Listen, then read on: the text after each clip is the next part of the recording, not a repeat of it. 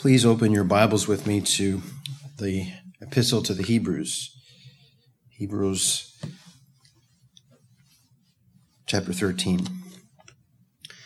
Last week, we concluded our look at chapter 12, rejoicing that it is by God's power in Christ that he grants his people grace whereby they may serve God. How do we serve a God who is a consuming fire with reverence and fear? We do it, beloved, looking unto Jesus, the author and finisher of our faith, looking only to him whose joy it was to endure the bloody cross, to present you, believing sinner, through the merits of his blood and righteousness, faultless before the presence of his glory with exceeding joy. This evening we'll be looking at Hebrews chapter 13, and we'll be reading the entire chapter. Hebrews chapter 13. Let brotherly love continue. Be not forgetful to entertain strangers, for thereby some have entertained angels unawares.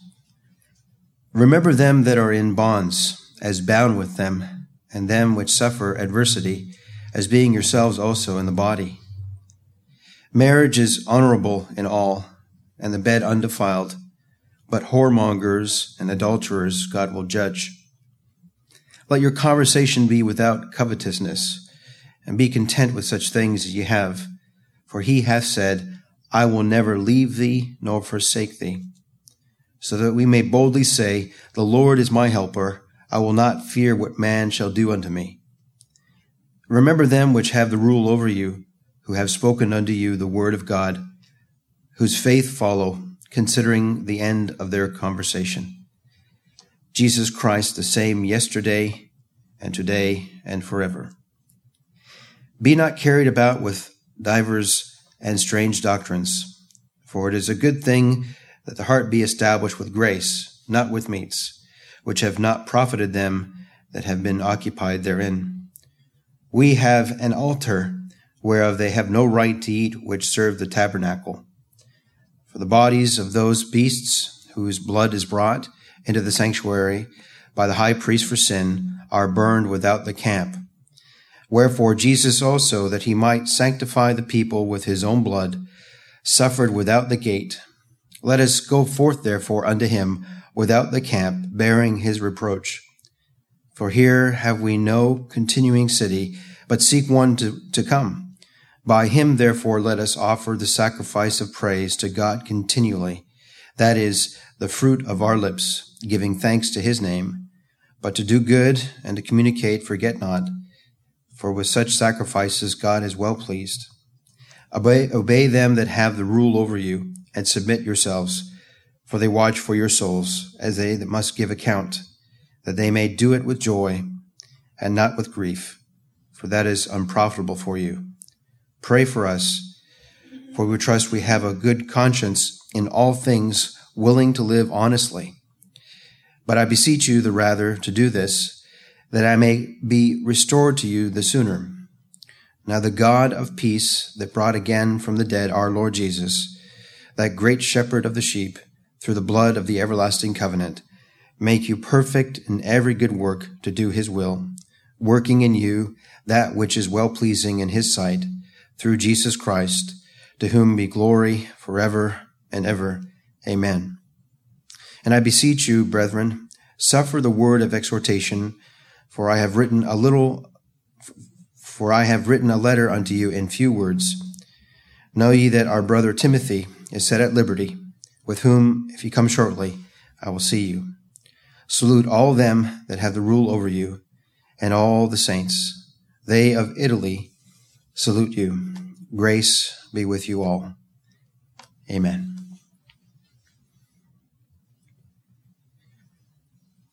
If we are to understand this book, not just the epistle that we've been studying, but God's Word, the Bible, if we are to understand this book, we must be made to understand, as the Holy Spirit tells us, not once, but twice. We must understand it according to the scriptures. And if you have not already heard, our sovereign Lord speaks decidedly upon the subject, telling us plainly, both in word and deed, again and again, the scriptures are they which testify of me. Do you want to understand this book? You must come to him who is the way, the truth, and the life. Understanding it in the light he gives to his people, according to the scriptures, according to Christ, according to the gospel of God. Beloved, because he has come and dwells in your hearts by faith, he has given to us to understand all things. Many there be who interpret God's word without the key to knowledge. And if you have not come to know this, let me tell you plainly that Christ is that key. Indeed, he is the key that opens all the knowledge contained in God's word. Not in part, but Christ in all things. Our Lord declares to those who trust in the law to save themselves and to teach others likewise Woe unto you, lawyers, for ye have taken away the key of knowledge. Ye entered not in yourselves, and them that were entering in ye hindered.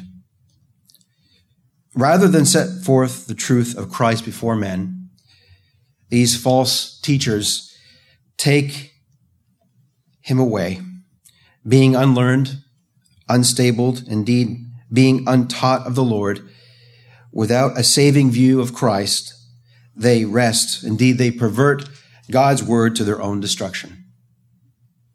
Listen to the Jehovah's false witness quote our Lord saying, Why called thou me good? There is none good but one, that is God. And the false Jehovah's Witness boasts that it is the Lord's own testimony that he is not God and does not receive Christ according to his own blessed instruction. Our Lord has commanded his people not to teach some things, but all things. He declares in the last chapter of Matthew, all power is given unto me in heaven and in earth.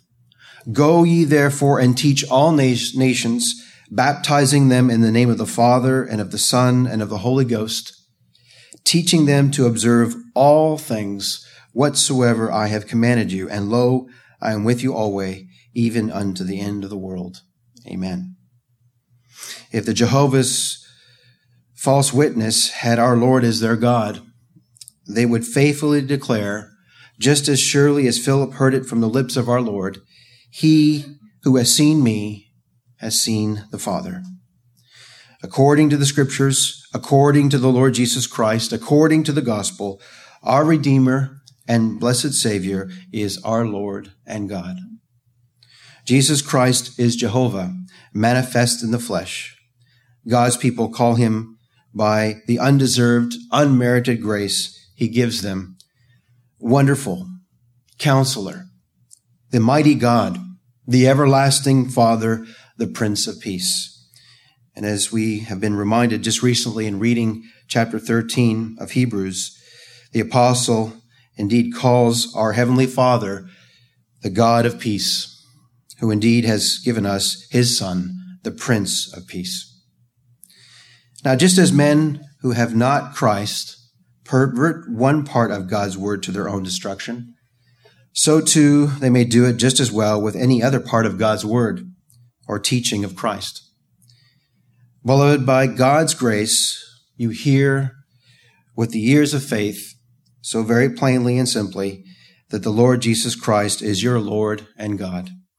Hearing all the more blessedly, not merely the warning, but the blessed conclusion concerning his people. For he says to the unbelieving Jews, I said therefore unto you that ye shall die in your sins. For if ye believe not that I am, ye shall die in your sins. We may therefore most blessedly conclude, beloved, those who believe that the Lord Jesus Christ is I am, indeed Jehovah manifest in the flesh.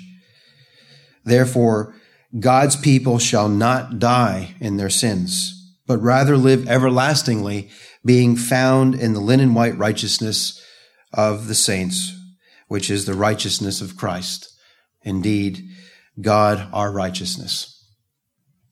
In our portion in Hebrews chapter 13, verse 10, we read, We have an altar, wherefore they have no right to eat which serve the tabernacle. Now, there is a form of false religion that maintains that priests, altars, and sacrifices remain today. They love to pretend that their so-called ministers of Christ are sin atoning priests and turn the remembrance of the Lord's Supper into a propitiatory sacrifice and pretend that the Lord's table is an altar of divine service. And to support their vain claim, they will use this very verse. We have an altar whereof they have no right to eat, which serve the tabernacle. Now, to say such a thing, that the altar that Paul is speaking of has anything to do with the table in front of this pulpit, is to pervert the verse and to teach not according to this blessed, blessed epistle. Indeed, not to teach according to the scriptures. The apostle in the book of Hebrews, and indeed throughout the scriptures, both the Old and the New Testament, declares most emphatically that at the death of Christ, all human priesthoods of expiation, all atoning sacrifices for sin, all altars of propitiation has forever been put to an end by the once for all sacrifice of our blessed Redeemer. So if the altar Paul alludes to is not referring to any earthly altar, what exactly is Paul referring to when he says, we have an altar, beloved? Now, before we enter into a direct consideration of the verse, let us bring to mind the special purpose of an altar and what was represented by the eating of the altar. The first purpose of the altar was to sanctify the gift or the offering. And the second purpose of the altar was to endure the flames and the burning of that gift. To sanctify the gift, whether it be a, a lamb, uh, a ram, a bullock, even though the animal was physically perfect, without blemish, without spot, if it were to be offered anywhere other than at Jehovah's altar, it was an abomination to the Lord. But brought to the Lord's altar, what it pictured, what it typified, was the Lord's expiation being received and accepted his once and for all sacrifice on behalf of his people. It was an odor of a sweet smell acceptable to the Lord. Now the Lord made it clear that the altar was greater than the gift. He said to the Pharisees who made up a law concerning swearing an oath, Ye fools and blind, for whether is greater, the gift or the altar that sanctifieth the gift. And in another place, God is, God said to his servant Moses, Seven days thou shalt make an atonement for the altar and sanctify it, and it shall be an altar most holy. Whatsoever toucheth the altar shall be holy. The other purpose of the altar was to endure the flames and the burning. The altar was made of materials such as stone or brass to uphold wood where the victim was to be placed or the offering, the gift. We read of Elijah that on Mount Carmel that he took 12 stones according to the number of the tribes of the sons of Jacob. And elsewhere in Exodus, we read further that the altar with its wooden framework should be overlaid with brass and that the part of it where the wood was to be ordered and where the flames would be most intense, a grate or a network of solid brass was to be made. And so the purpose of the altar was twofold. First, to sanctify the gift, and second, to endure the flame. Now, let us trace the picture that we might trace it with a view to the reality. Follow that victim in your mind, the lamb or the bullock, as it is led to the altar, brought near to that sanctifying altar, and the hand of the offerer, the worshipper, is placed upon its head. And to that head is transferred the sin for which the worshiper seeks atonement. The victim is slain, the animal's blood, which is but a shadow and picture of the reality of Christ's sin atoning blood, is sprinkled upon the altar. The carcass is prepared, and the largest portion of it is laid upon the wood. The fuel is kindled, and the smoke which ascends on high is ever so blessedly described in God's word as a savor of rest. We read that Noah builded an altar unto the Lord and took of every clean beast and of every clean fowl and offered burnt offerings on the altar, and the Lord smelled a sweet savor. That word sweet in the original language has for its meaning rest or restful. How fitting it should be called a savor of rest. It pictures the Lord Jesus Christ and his finished propitious work. Beloved, to him that worketh not, but believeth on him that justifieth the ungodly, his faith is counted for righteousness. And indeed, it is a savor of rest. Now, a portion of the sacrifice was not consumed upon the altar. Why was a portion left? It was reserved for the sustenance, the maintaining of the life of Aaron and his sons who minister at the altar. We read in the Old Testament that this portion shall be the priest's due from the people, from them that offer a sacrifice, whether it be ox or sheep, and they shall give it unto priests and they shall give unto the priest the shoulder and the two cheeks and the maw, which I understand is uh, the first stomach. God sets forth by his servant Paul that the same temporal care be established for the minister of the gospel and that they should live of the things of the temple. Paul writes in 1 Corinthians chapter 9 verse 13, do you not know that they which minister about holy things live of the things of the temple, and they which wait at the altar are partakers with the altar? Now, I've remarked on all this so that we might have in view, or indeed in, to keep in mind, what the apostle himself was thinking upon as he penned the words in our text. He paints for us a picture of one who is in the courts of the temple at Jerusalem, surrounded by the disciples of the Lord. He stands near the great brass altar. The victim has been slain. Atonement has been made. The priests and their families draw near to take their portion. And in this, we may hear what the apostle is saying to us in our text.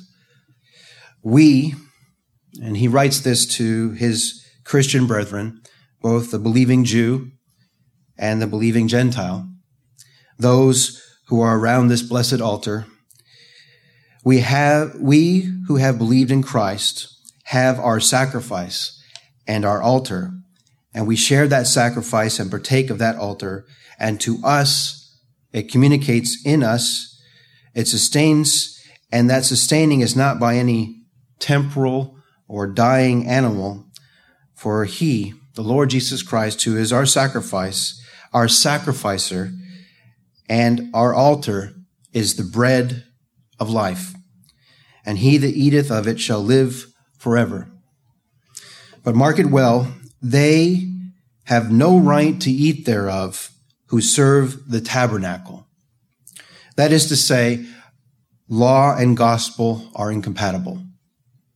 They that look to Moses' law for salvation shut themselves hopelessly out from the salvation that is in Christ.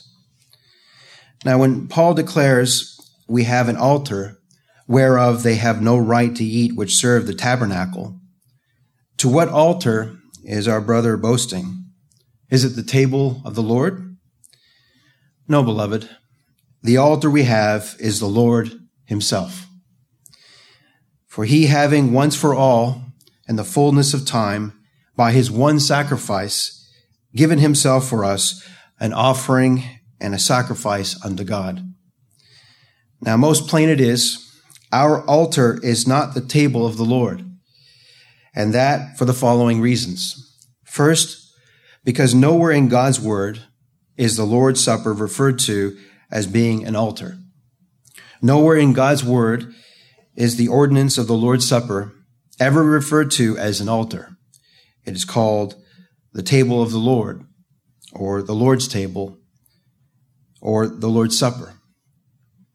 Second, if one were to pervert the meaning of Hebrews chapter 13, verse 10, and suggest that today, in these last days, there remains an altar for sacrifices, that would contradict what Paul has written in the previous 12 chapters. All through this blessed epistle, Paul has been using words that correlate with, with one another, such as altar, priest, and sacrifice. And if we dare call that table in front of the pulpit an altar, then by implication, we make what is laid upon it a sacrifice. And further, those who administer it, priests. The man or woman taught of God would never want to approach such a pretentious abomination. Why would any blood bought believer ever look to that table as an altar and trample underfoot the Son of God and count the blood of the covenant wherewith he was sanctified an unholy thing? That the once for all sacrifice of Christ was insufficient and that it required another sacrifice. The believer the sinner taught of God by God's grace in Christ never approaches again the beggarly elements found in Judaism and Roman Catholicism and would certainly not receive that verse we're looking at this evening, that it is referring to an earthly altar and contradict everything the Spirit of God sets forth in the preceding 12 chapters. And there is a third reason. A third reason why the altar that Paul mentions could not be an earthly, earthly one. And it is this. Earthly altars, altars that are but a shadow of the true altar of heaven, are in no way fit to offer up the body of our blessed Lord and Savior, Jesus Christ. The Romanists, in that hideous, blasphemous ritual they call the Mass, say that they have laid upon their filthy tables the very body of Christ himself. Well, go ahead. Try to construct a table meet for his precious body. Make it of the most costly materials you can find on this fallen world. Make it a table of pure gold. Can such a table be said to sanctify such a sacrifice as the body of Christ? By no means will the body of Christ be sanctified by the pavement of heaven. The sacrifice of Christ must be sanctified, and no earthly altar, or for that matter, table, could ever be meet for such a blessed, precious thing as the body of Christ. Even some dare say that Calvary's cross is the altar to which Paul refers to. But this can never be for that cross, that cursed tree, neither sanctified the gift nor endured the flame, for it could do neither. Being a curse, it could not sanctify the sacrifice of Christ. And further, how could it be said of that wooden tree that it endured the flames of divine wrath that engulfed the sinner's substitute? Beloved, it was not the cross that drank the full cup of the wrath of God. Rather, our substitute, the Lord Jesus Christ, drank the full cup of the wrath of God. And when he had supped the last drop, he cried out, It is finished. While Calvary's cross was the knife to slay the divine Isaac, indeed it was God's instrument of death. But we must look elsewhere for an altar that sanctified the gift and the offering of the Lamb of God. Such an offering was of immeasurable value, an offering of such worth must be laid upon an altar meet to the burden laid upon it. Where shall we find such an altar meet for the sacrifice of the Lord? Only in Christ, in Him, who declares, If ye believe not that I am, ye shall die in your sins. Beloved, Jesus Christ the Lord is our priest, our sacrifice, and the very altar where he sacrifices himself to put away our sins. It is upon the altar of his deity, his being our Lord and God. Indeed, Christ is our all and in all. He is our priest, sacrifice, and ever so blessedly, Paul tells us in Christ we have an altar. And we rejoice not in an oft repeated sacrifice, but rather in the past, final, and finished sacrifice of the death of Christ, of the offering of the body of Jesus Christ, as the apostle tells us, through which we are sanctified through the offering of the body of Jesus Christ once for all. Beloved, our one priest, by his one offering and sacrifice, sanctified by the one altar, his deity, he hath perfected forever them that are sanctified. Now, who may eat of this altar? That is, who may rightfully, by the merits of Christ's life and death, expect to receive the promises it testifies to. Our Lord declares, He that believeth on me hath everlasting life. In Hebrews chapter 13, verse 10, the verse we've been considering this evening, Paul writes, I'll, I'll repeat it again. We have an altar whereof they have no right to eat which serve the tabernacle. Now, we may understand the words of the apostle in both a negative way and a positive way. Negatively, he says they have no right to eat which serve the tabernacle. That is to say, they who actually or figuratively turn again to the weak and beggarly elements of the Old Testament priesthood with its priests, altars, and sacrifices shut themselves out from all the blessings of the doing and dying of the Lord Jesus Christ. Elsewhere, Paul puts it this way regarding those who endeavor to be justified by the law. He says of them, Christ is become of no effect unto you, and that they are fallen from grace. Now, the apostle, with respect to God's people, is not saying that they could fall from any inward saving work wrought in their hearts by God's grace, but that God's people can, for a time, fall from their adherence to the gospel of Christ.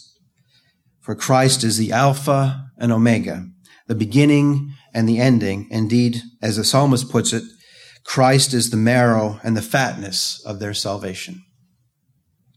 For beloved, our salvation is by grace alone to the praise of God alone. Law and gospel, works and faith are absolutely incompatible, just like oil and water. They don't mix.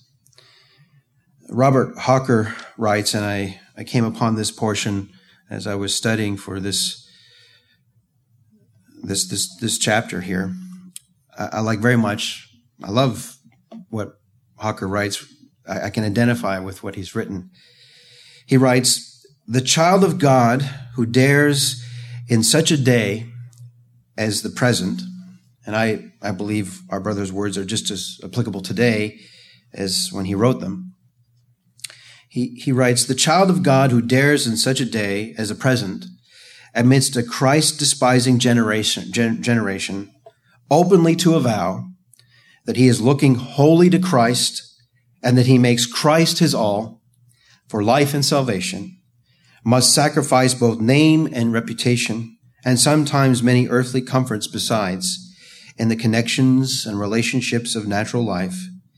And from no class whatever will he find greater bitterness manifested than from modern Pharisees, who profess to honor Christ as well as he in giving him the glory of the procuring cause of salvation, but contend that what Christ had done and suffered is not a finished salvation, but that our sincere repentance and obedience and faith may on Christ's account be accepted of God.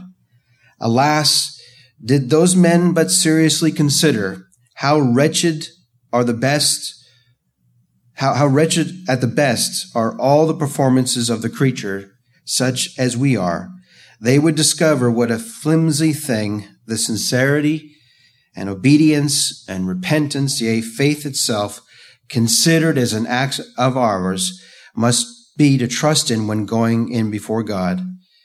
And he concludes, Wretched indeed would be my guilty soul if an atom of mine became necessary for acceptance in that solemn hour. I'm so thankful, beloved, that salvation is of the Lord. Now let us consider what Paul is saying in the positive. The apostle writes in Hebrews chapter 13, verse 10, We have an altar whereof they have no right to eat which serve the tabernacle. Now, positively, Paul is saying to you, beloved, we have an altar. Beloved, in Christ, we are all priests. Every believing man, every believing woman, every believing child, every sinner who is believing on his name, as the apostle put it earlier, speaking of God's people in chapter 12, we shall run with patience the race that is set before us, looking unto Jesus, the author and finisher of our faith. Beloved, come forth to him without the camp, bearing his reproach. Look unto him that loved us and washed us from our sins in his own blood, and hath made us kings and priests unto God and his Father. To him be glory and dominion forever and ever. Amen. Does it seem strange to you that we should be addressed as priests? The Holy Spirit would have you to know, beloved, by his servant Peter, that in Christ ye are an holy priesthood. The Holy Spirit says to the strangers scattered throughout the land, there's strangers here in New Caney. pilgrims in this world. We seek a city that's not here, but above, beloved. The Holy Spirit says to the strangers scattered throughout the land, those who had been born again by the word of God, those who were ex- ex- exhorted to abstain from fleshly lusts, ye are a chosen generation, a royal priesthood. Beloved, you who have been called out of darkness into his marvelous light, indeed the light of Christ, you have a right to eat of the altar of Christ. And eating and drinking indeed, partaking of him, you shall never hunger or thirst again. Our Lord declares, this is that bread which came down from heaven, not as your fathers did eat manna and are dead. He that eateth of this bread shall live forever. Now, our Lord is not speaking to the ordinance of his supper. Rather, he is speaking to our spiritual union with him. And that through his finished saving work, he imparts to everyone that believeth on him all spiritual blessings and heavenly places in himself, indeed in Christ. Beloved, we have an altar, and that a precious one indeed, for it is Christ himself for it was on this altar, the altar of his deity, that our Lord Jesus offered himself to our Heavenly Father through the eternal Spirit, offering himself without spot to purge your conscience from dead works to serve the living God. Of a truth, beloved, he has by himself, upon the altar of his deity, by the sacrifice of himself, purged our sins and is sat down at the right hand of the majesty on high. Amen. Now, before I call uh, Brother James up here to select a, a chorus to sing and and conclude our time together in a word of prayer. Uh, I thought I would read this. I came across this account um, of of some martyrs. I don't think their names are important, but it was on this very uh, point that um, Bloody Mary, which was uh, the the Queen in England in 1555, she was uh, wanting uh, some ministers to um, confess in agreement with the Roman Catholic Church that the altar was not the altar of Christ's deity, but this table. I'll just read this here. It's uh, fitting. Uh, Paul talks about the uh, being compassed about with so great a cloud of witnesses. We have uh, a lot to be thankful for that we have religious freedom in this country. We have God's word in our hand. I think that's enough of a preamble, don't you think? When Ridley was asked if he believed the Pope was heir to the authority of Peter as the foundation of the church, he replied that the church was not built on any man, but on the truth Peter confessed that Christ was the Son of God. Ridley said he could not honor the Pope in Rome since the papacy was seeking its own glory, not the glory of God. Neither Ridley nor Latimer could accept the Roman Catholic Mass as a sacrifice of Christ. Latimer told the commissioners Christ made one offering and sacrifice for, for the sins of his people. He writes, The whole world. I don't have this man in front of me to speak to him about whether he thought that Christ died for all men without distinction. I'll just leave that aside. And that a perfect sacrifice neither needeth there to be, nor can there be, any other propitiatory sacrifice. These opinions were deeply offensive to Roman Catholic theologians. Both Ridley and Latimer were burned at the stake in Oxford on this day, October 16th, 1555. Um, it might be because of this event that uh, our particular Baptist brother, John Gill, could even speak to someone of the Anglican Church during his time alive. And I continue from that part here. Uh, as he was being tied to the stake, Ridley prayed, O Heavenly Father, I give unto thee most hearty thanks that thou hast called me to be a professor of thee, even unto death. I beseech thee, Lord God, have mercy on this realm of England and deliver it from all her enemies. Ridley's brother had brought some gunpowder for the men to place around their necks so death could come more quickly. But Ridley still suffered greatly. With a loud voice, Ridley cried, Into thy hands, O Lord, I commend my spirit. I believe Ridley was reminded that there was only one man that could do that.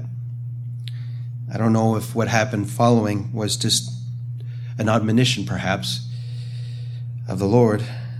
But the wood was green and burned only Ridley's lower parts without touching his upper body. He was heard to repeat, repeatedly call out, Lord, have mercy upon me. I cannot burn. Let the fire come unto me. I cannot burn.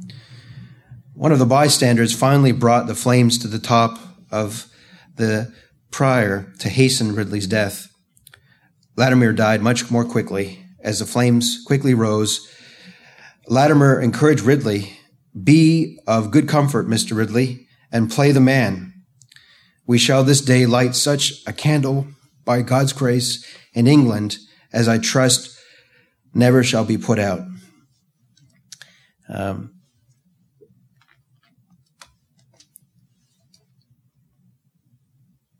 there's an interesting subject that history there's two views of uh, Baptist history. One is that we can trace our lineage right back to John the Baptist. And there's a continuous church that never was polluted by anything unfaithful to the gospel. And God has always supplied his faithful ministers to all generations. These men, sadly, were in this other branch of history where they were constantly uh, persecuted and some even unto death for believing the very gospel we believe. But that's history. The gospel is for you, beloved, for everyone here. Believe on the Lord Jesus Christ, and thou shalt be saved. Amen.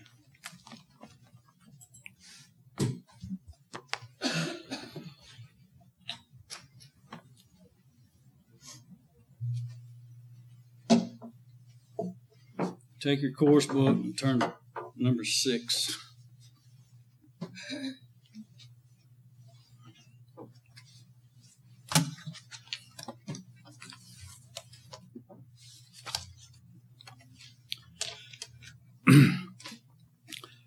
Trust in the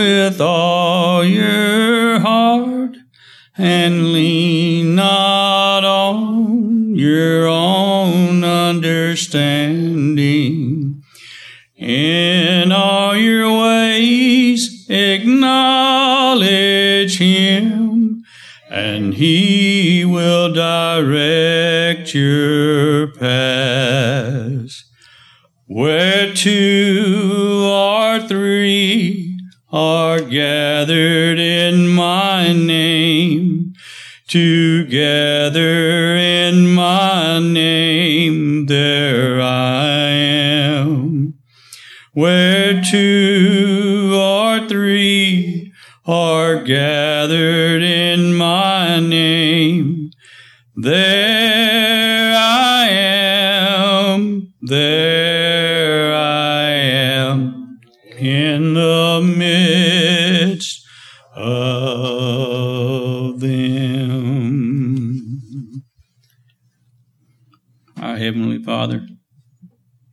thankful, Lord, tonight that you presented us here tonight, Lord, to, to worship Thee.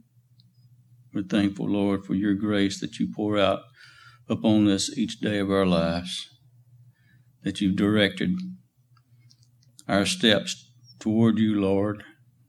You've broken these hearts and caused us to bow before you. To be thankful, Lord, that the salvation is of Christ and Him only. Lord, we're thankful for for your love toward us, your mercy, your grace again, Lord. We're thankful for the spiritual food that you provide each day of our lives and as well as the physical, Lord. You provide all our needs, the means to be to, to be here tonight, Lord, and the means to take us back home. You provide all that, Lord.